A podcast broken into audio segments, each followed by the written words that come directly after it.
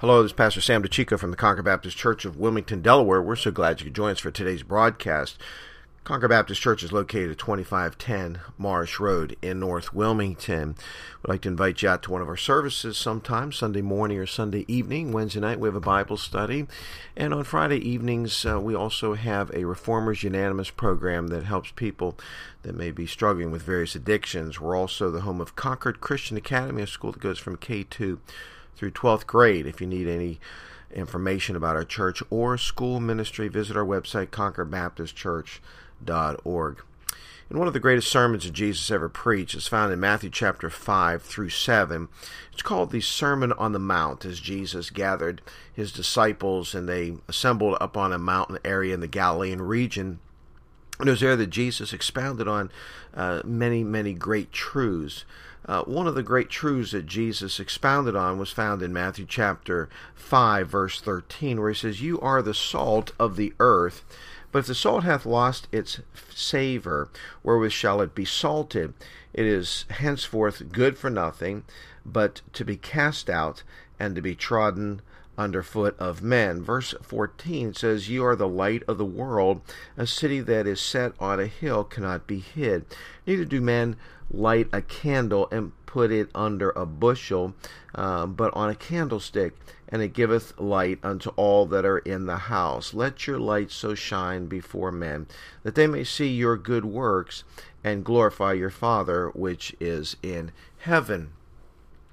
Well, in these uh, verses, we read that Jesus has called his disciples two different things. He said, first off, you are the salt of the earth. And then secondly, he said, you are the light of the world. Let's examine these two things that the Lord Jesus has uh, called us and challenged us to be. The first is being salt of the earth. He said, You are the salt of the earth. Well, as we look back in biblical days, we understand what salt was used for. First off, salt was used as a preservative before uh, refrigeration and uh, the modern conveniences that we would have to make sure that uh, meat and other uh, food items are stored properly uh, through refrigeration or through freezing them, they would uh, take salt and pack uh, salt around meat, and it would help preserve the meat from spoiling. And so, therefore, the salt was used uh, to to extend uh, the the, um, the, the longevity of uh, food and, and meat in particular. So when Jesus said, "You are the salt of the earth," in essence, what he's saying is that you help preserve uh, the things in the earth. Well, what is he speaking about? Well, of course, we know that the earth is filled with corruption, filled with sin, it's filled with sinful men, filled with sinful societies, and as um, these societies need uh, someone to help them uh, the the the Bible teaches that it is up to us as Christians to be that preservative to help stop the moral decay.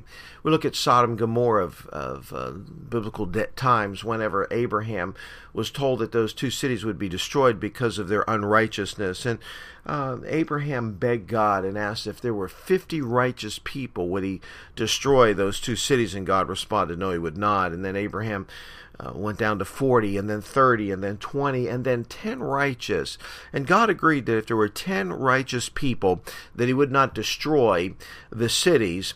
And uh, as uh, it came time to judge the cities there were not even found 10 righteous people. So god destroyed those two cities with fire.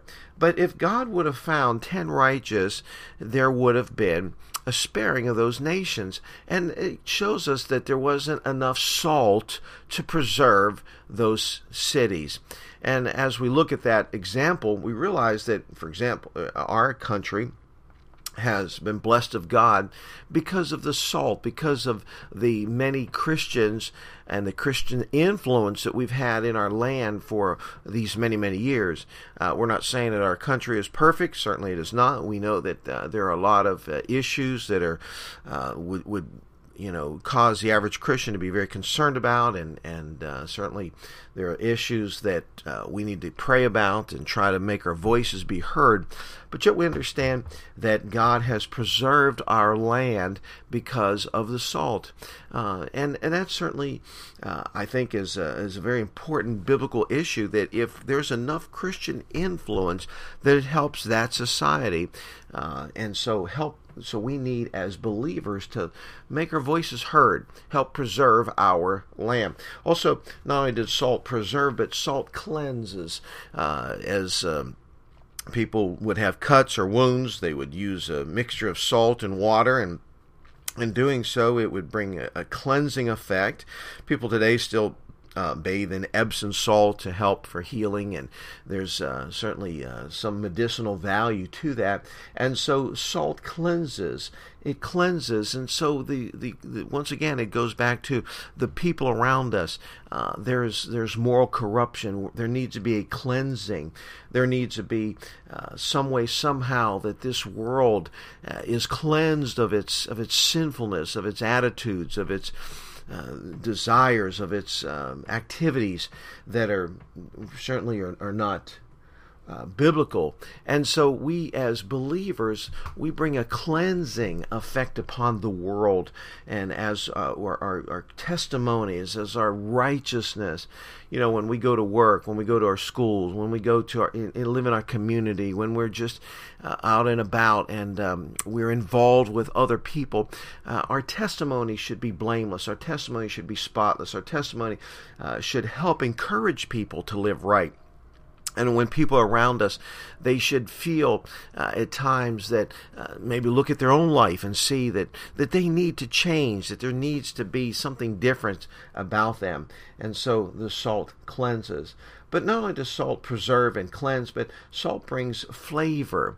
Um, you know, today, who doesn't put salt on some some of our foods? You know, and and many of the foods that we buy have already been seasoned with salt.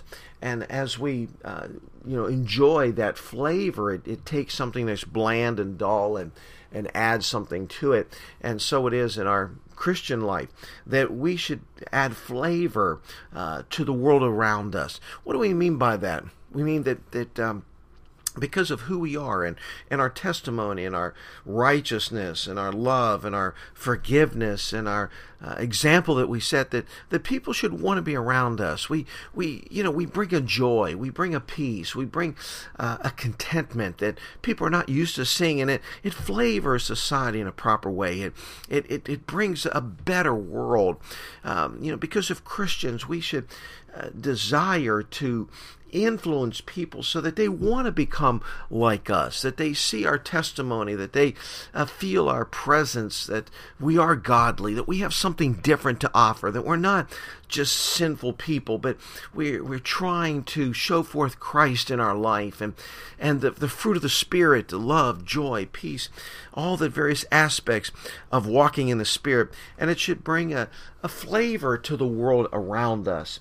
I hope that, uh, that the people want to be around us uh, because we are positive, because we are Christ like, because we do show forth good qualities, and people may see these qualities and desire them likewise in their life.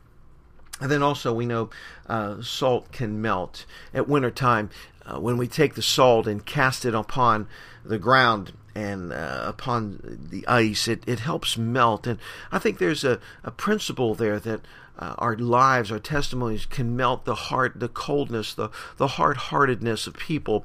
And as uh, we show forth the Lord Jesus, the people who uh, once uh, were apathetic and have no desire for the things of God uh, slowly are melting and, and uh, opening their hearts to what Christ is all about.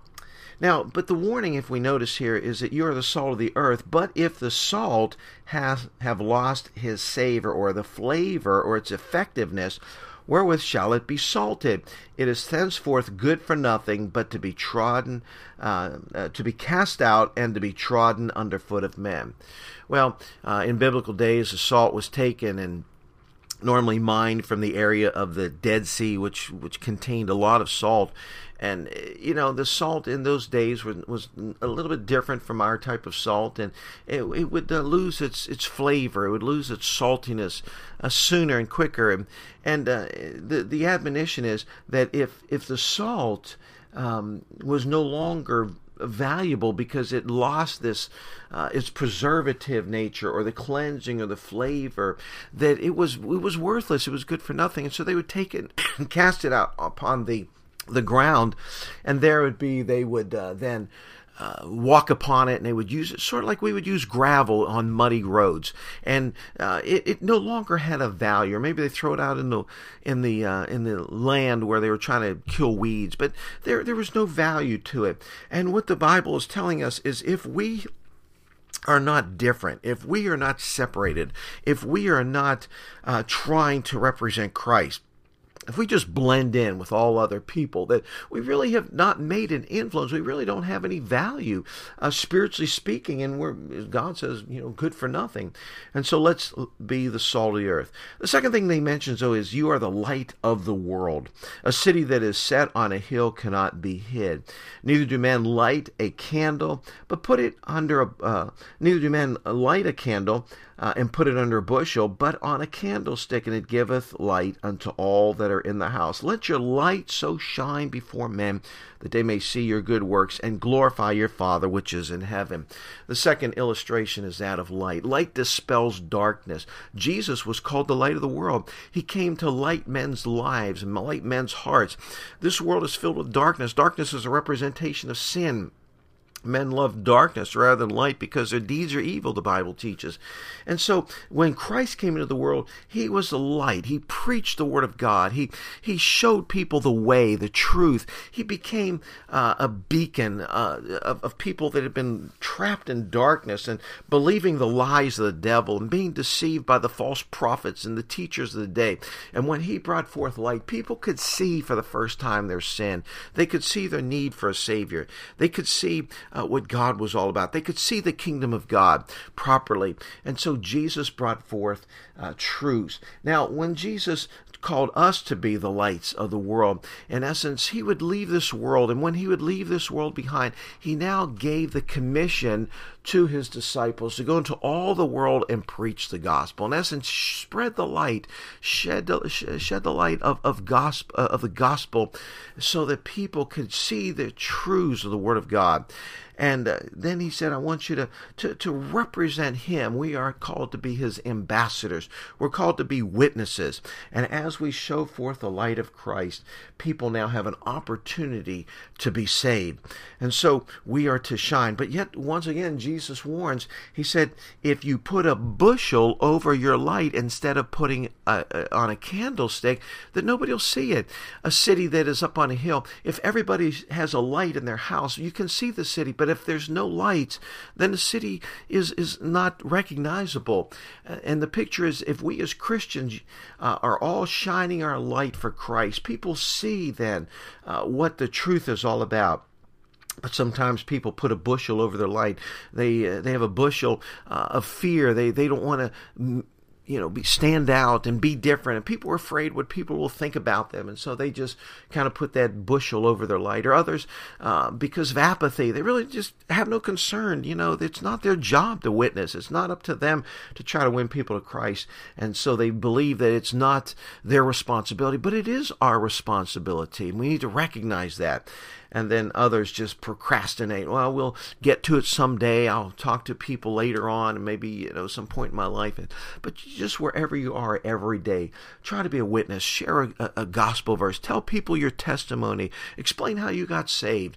Give a gospel track. Invite people to church. Do something to be the light of the world. Because if if you are a light of the world, the Bible says that if you shine for Christ, they're going to see your good works. They're going to hear your testimony. They're going to see the truth that you represent, and they will glorify your Father which is in heaven. And so, these two things Jesus admonished us to be be the salt of the earth and be the light of the world. I hope that as believers, each and every one of us will endeavor to be salt and light to the world around us.